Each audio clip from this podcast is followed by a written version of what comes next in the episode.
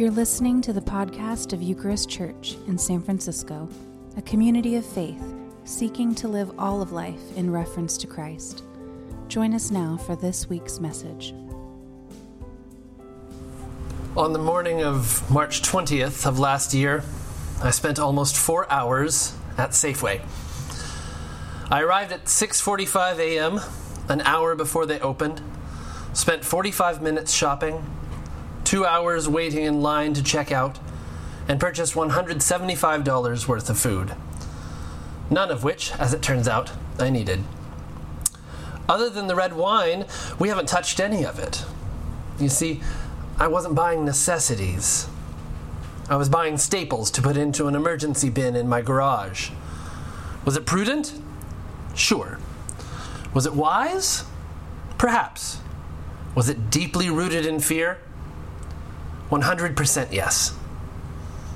I spent four hours at Safeway that morning for the same reason I went to the bank that afternoon and pulled an anxiety attack's worth of money out of my savings account and hid it somewhere in my home.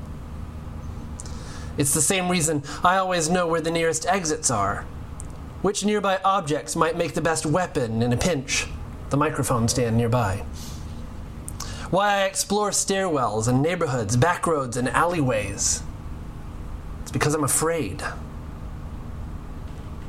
I'm sure you remember how uncertain life seemed last March. Everything was unprecedented, remember? There were protests and riots erupting all over the nation. There was an unknown virus ripping across the planet. The stock market was fluctuating wildly. The foundations of our society were quaking, and I was afraid. Weren't you? It wasn't long until our collective fears about society crumbling receded. In their place, however, came the realization that the scope of the pandemic was much broader than we had expected. The specter of death loomed large, and almost no part of our daily lives weren't touched by it. We learned new habits, new social behaviors, unlearned old ones, and adopted entirely new protocols just for going to the grocery store. I'll admit, I've been pretty cautious about the virus, perhaps at times overly so. You see, I'm 40 years old, overweight, and I have asthma. I don't want to get this thing. And like our society, the pandemic has exposed within me a deep truth that we typically try to ignore. We are afraid of death. And so today, as we commemorate Good Friday, the brutal death of the Lord of life, death is exactly what we must face. Often, when we think about what happened on the cross, what it was that Jesus was doing, and what it meant, we usually focus on the horrifying nature of crucifixion. It was brutal. Or we think of big theological words like sacrifice, atonement, or propitiation. And while those words are important and have their place, we tend to gloss over the death of Jesus. What does it mean that he died? Why did he have to die? And why did he have to die in the way that he did? Answering the third question is probably the easiest of the three. Jesus dies in the way that he did, largely because such a death fulfilled a massive amount of Jewish prophecies about the Messiah and Isaiah's suffering servant, whom we just heard read about a few moments ago. The way in which Jesus died was a massive neon sign pointing to the fact that he was, indeed, the long awaited Jewish Messiah.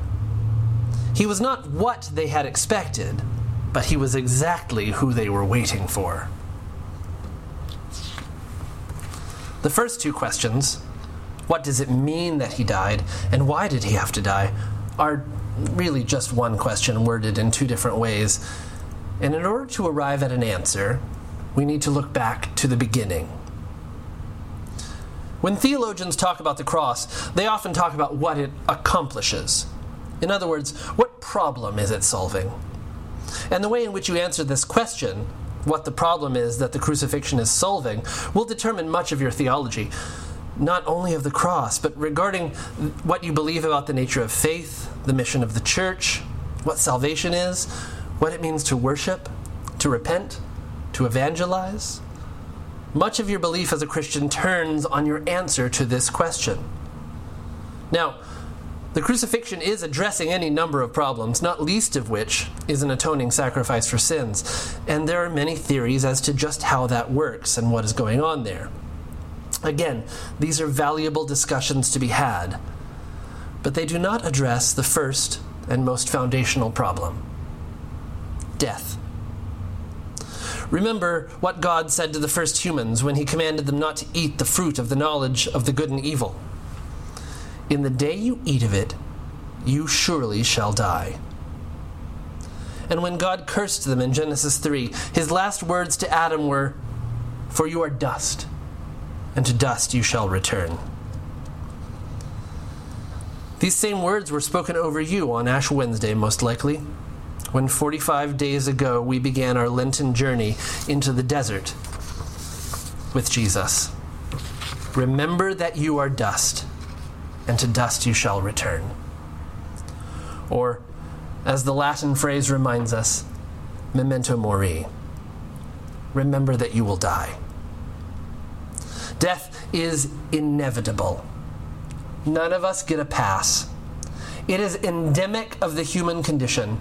It is coming for you. Even now, it nips at your heels, your sore knees, your bad hip your dimming mind, your fading eyesight, the gnawing hunger in your belly from having fasted today, you are dying. We must reckon with this reality. Humans, however, have found any number of ways to ignore, forget, or neglect this most basic fact of life humor, busyness, distraction, but we ignore it to our peril. Perhaps we briefly re- reflect upon it on Ash Wednesday or during some overdramatic sermon on Good Friday, but the rest of the year it's back burner at best. But this is the fundamental problem that Jesus is addressing on the cross. Atonement? Yes. Representative sacrifice? Yes. Self sacrificial example for humanity to follow? Yes. But none of that does any ultimate good to a person who is still under the curse of death. With the Apostle Paul, we cry out, Who will deliver me from this body of death? His answer? Thanks be to God through Jesus Christ our Lord. You see, the crucifixion is the consummation of the incarnation. In the incarnation, the Son of God, the eternal Logos, was joined to our humanity he took upon himself human flesh, human nature, human condition. And in so doing, he also took upon himself the human curse death. It was unavoidable. Even for the Son of God, death was inevitable. I'd like to conclude by telling you a short story. When I was 13 years old, I was walking to the local convenience store with my best friend. When out of nowhere, he asked me if I was afraid to die. I confidently told him no and explained that I knew I would go to heaven when I died, and so I had nothing to fear. I'm not sure why I said this. I wasn't a Christian. I had never been baptized. I'd been to church maybe twice in my life. A few years later, though, his dad committed suicide in their living room. And then, before we turned 30, that same friend died of brain cancer. I wish I could go back. I wish I could tell us both that while life can be wild and beautiful, it can also be difficult and terrifying. It is no brave thing to declare that you're not afraid of death. It's foolish. Death is horrific the greatest, oldest enemy of humankind. St. Paul tells us that the last enemy to be defeated is death. And that defeat is delivered by Jesus in his death on the cross. In the garden narrative, when Adam and Eve were placed under the curse, they didn't immediately die. Rather, they were exiled from the garden, from the presence of God, and from access to the tree of life. From that moment on, death was a solitary, isolating thing.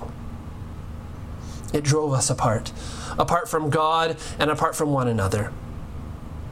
In Christ, however, death is no longer isolating. We are no longer exiles. We enter a gate through which God Himself has walked, and joined to Him, we share in His victory over death. I confess that I am afraid of death which is why I cling to Jesus, who entered into our humanity, enjoyed the beautiful, endured the horrible, and who himself died, entering fully into our curse. I cling to the hope that somehow, mysteriously, in the fact that the incarnate author of life suffered death, death itself is disarmed. And in his dying, the scripture is fulfilled, which defiantly declares, O death, where is your sting? O grave, where is your victory? The truth is, it's easier to remember you are mortal on Ash Wednesday during a pandemic. Easier than it is during ordinary time after the lockdowns have lifted with Moderna branded hope coursing through your veins. But make no mistake about it dust you are, and to dust you shall return. And the only hope we have in the face of our imminent demise is that on the cross, death was trampled down by death. Let's take a moment of silence.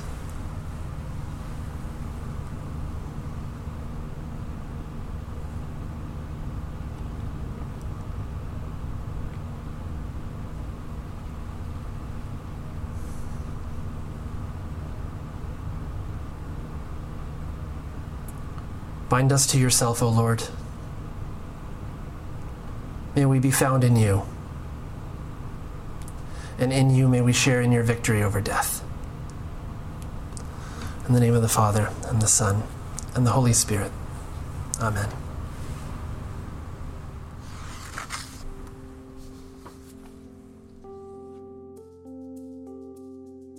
Thank you for listening to the Eucharist Podcast. For more information, visit our website at eucharistsf.org.